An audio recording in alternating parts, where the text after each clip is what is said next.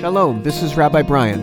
If our podcasts have been a blessing to you, will you please consider being a blessing to the nation of Haiti? Mishkan David supports two works of the Lord in Haiti.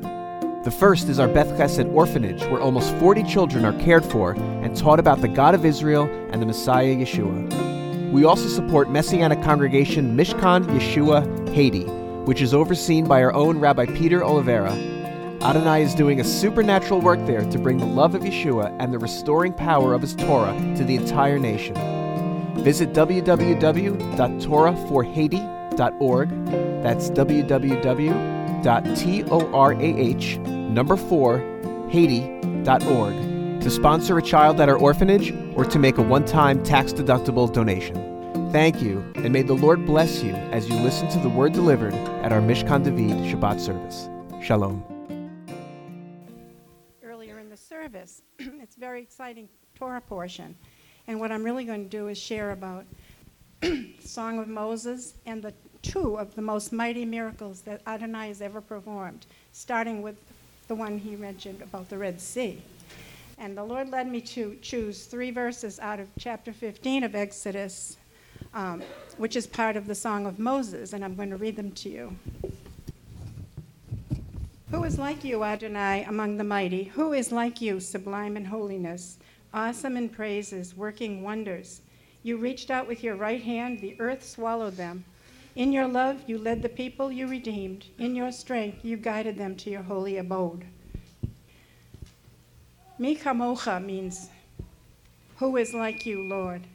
And that is the main message of today who is like the Lord? So I'm going to talk about this mighty mi- miracle and then another one that came later in history. First, this Torah portion starts right on the night of the first Passover when um, Pharaoh has finally decided to let them go, let the Israelites go, the Hebrews, the Israelites, the Jews, our people. I say our because I'm grafted in. So I'm part of the house of Israel. Amen. Amen. So, how did the Jews get to Egypt in the first place? We remember that Joseph was used by Adonai to save not only all the Egyptians, but his own family, who came down. Jacob and the rest of his family came down to find that Joseph hadn't died after all, and that God had used the, the, the things that his brothers did to him for the glory of himself and for the salvation of the, um, the nation of Israel ultimately. so, what God was really doing during these 430 years, because the pharaohs that came later on forgot about that Pharaoh and Joseph, they forgot all the good that he had done. So, the Jews had multiplied and multiplied so much, they were getting so huge in population that, that later pharaohs were afraid that the Jews would take over in Egypt. So that's when they decided to enslave them.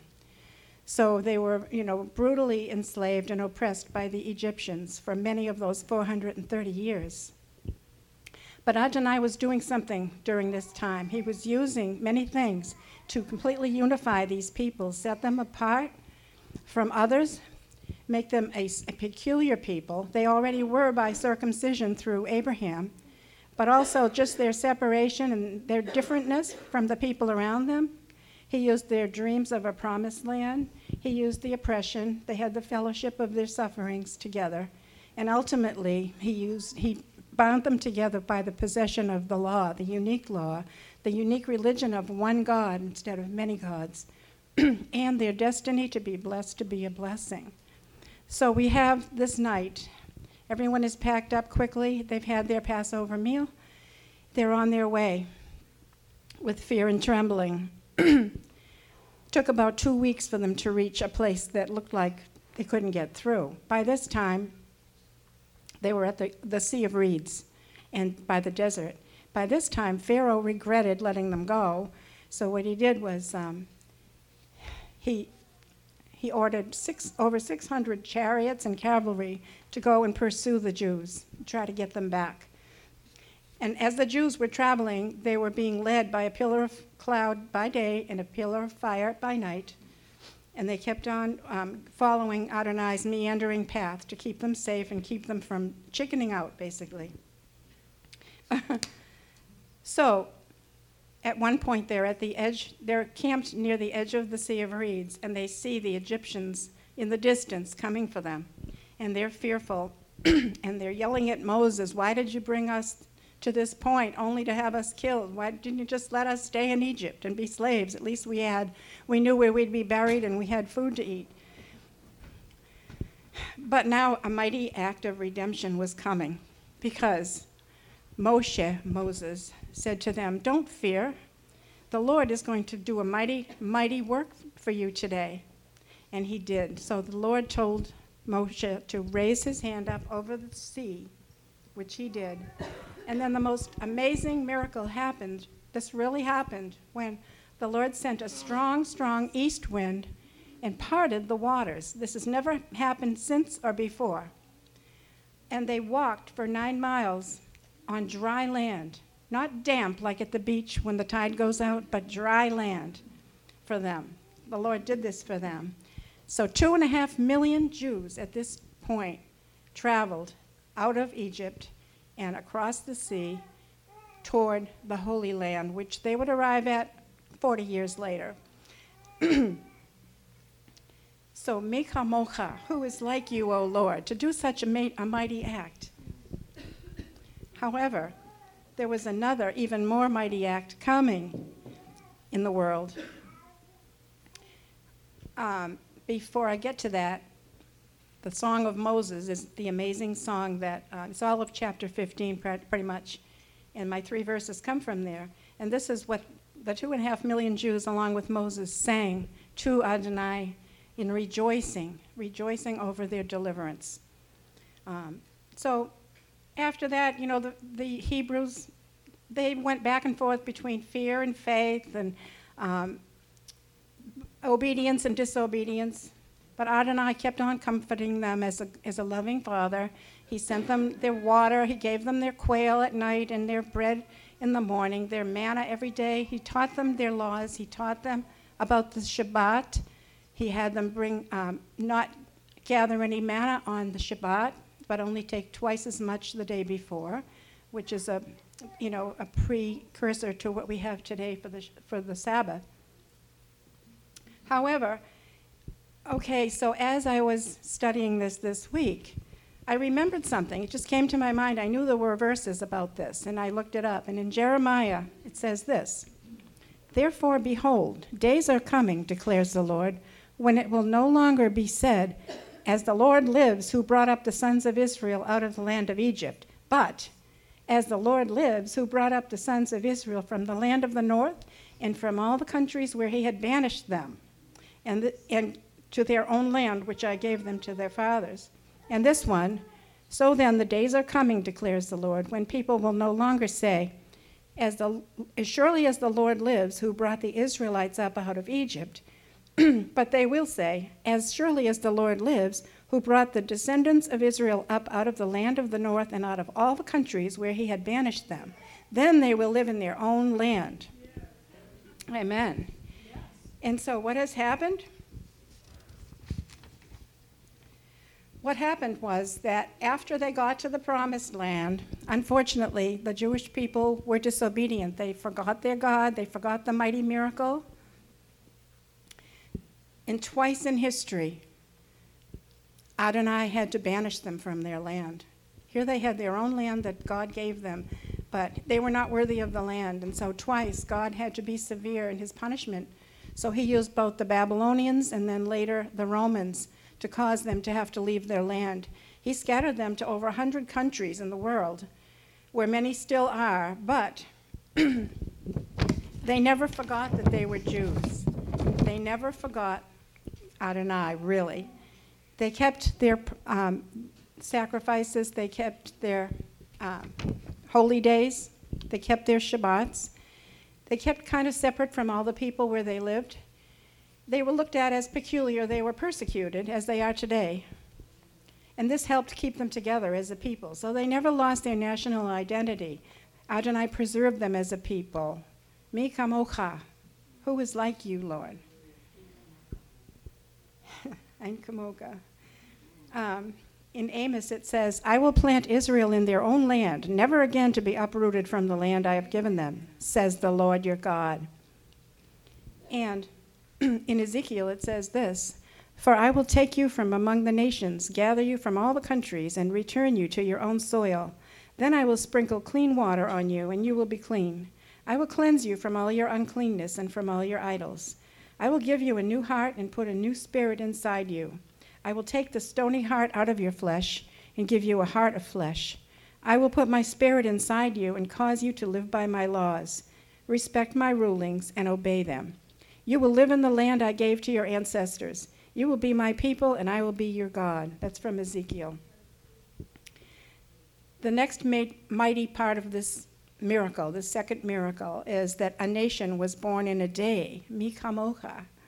May 14, 1948, Despite overwhelming odds, the United Nations voted Israel to be an official nation, Jewish home, Jewish land for, you know, for the first time in history, really, the land of Israel as it is today, and Michamoka. This, is, this was unheard, unheard of. I mean, these people have been away for 2,000 years, 2,000 years, and now they're not only back in the land, um, but they were made a nation on that day. in um, Isaiah, it says, Can a land be born in one day? Can a nation be brought forth all at once? As soon as Zion travailed, she also brought forth her sons. And a dead language was restored. Because what I forgot to say is that in the late 1800s, it was as if a homing instinct had been planted in the Jewish people because they were all starting to get a, a yearning to go to this, this land, this promised land. Many of them, most of them, had, all of them, had never been there, of course, because it's so many years later. But they knew they had a heart connection to the land of Israel.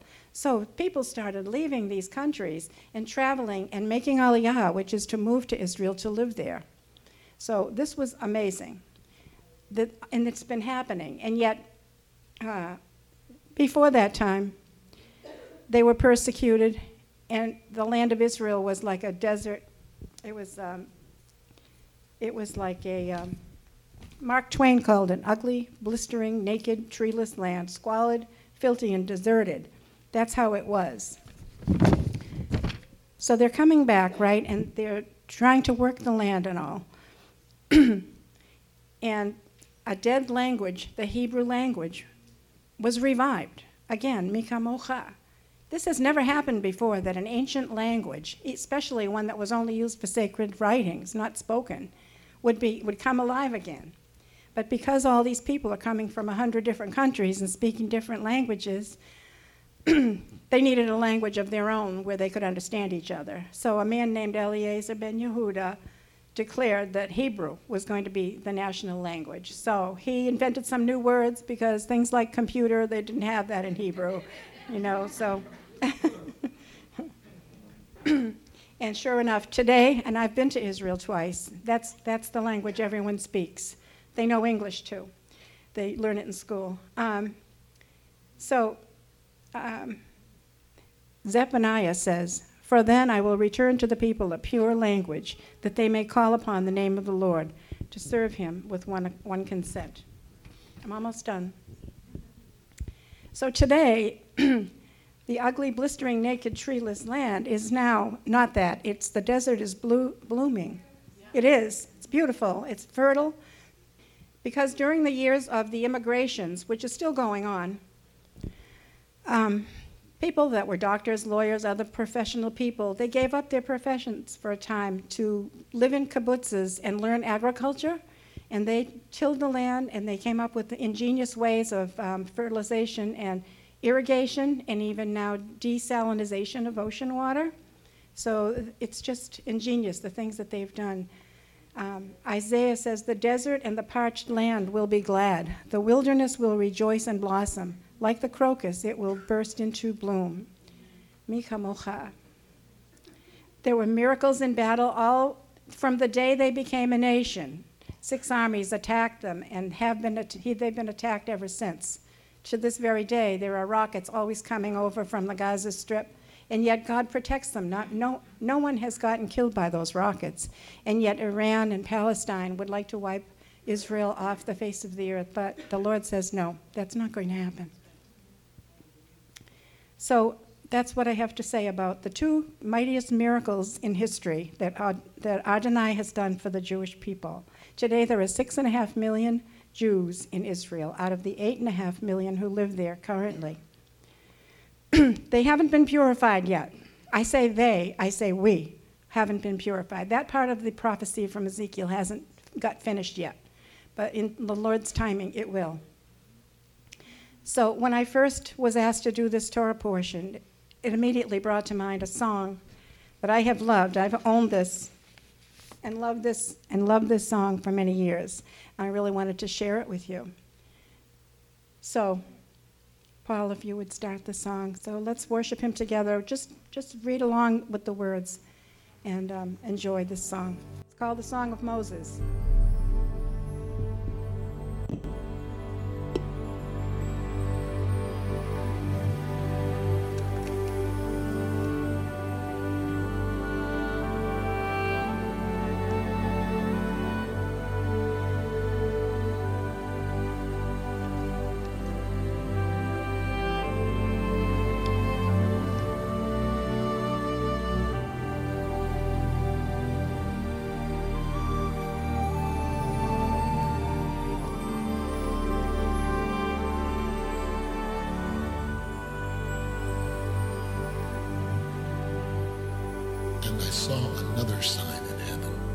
Great and marvelous, seven angels having the seven last plagues, for in them is filled up the wrath of God. And I saw as it were a sea of glass mingled with fire, and them that had gotten the victory over the beast, and over his image, and over his mark, and over the number of his name, stand on the sea of glass, having the harps of God.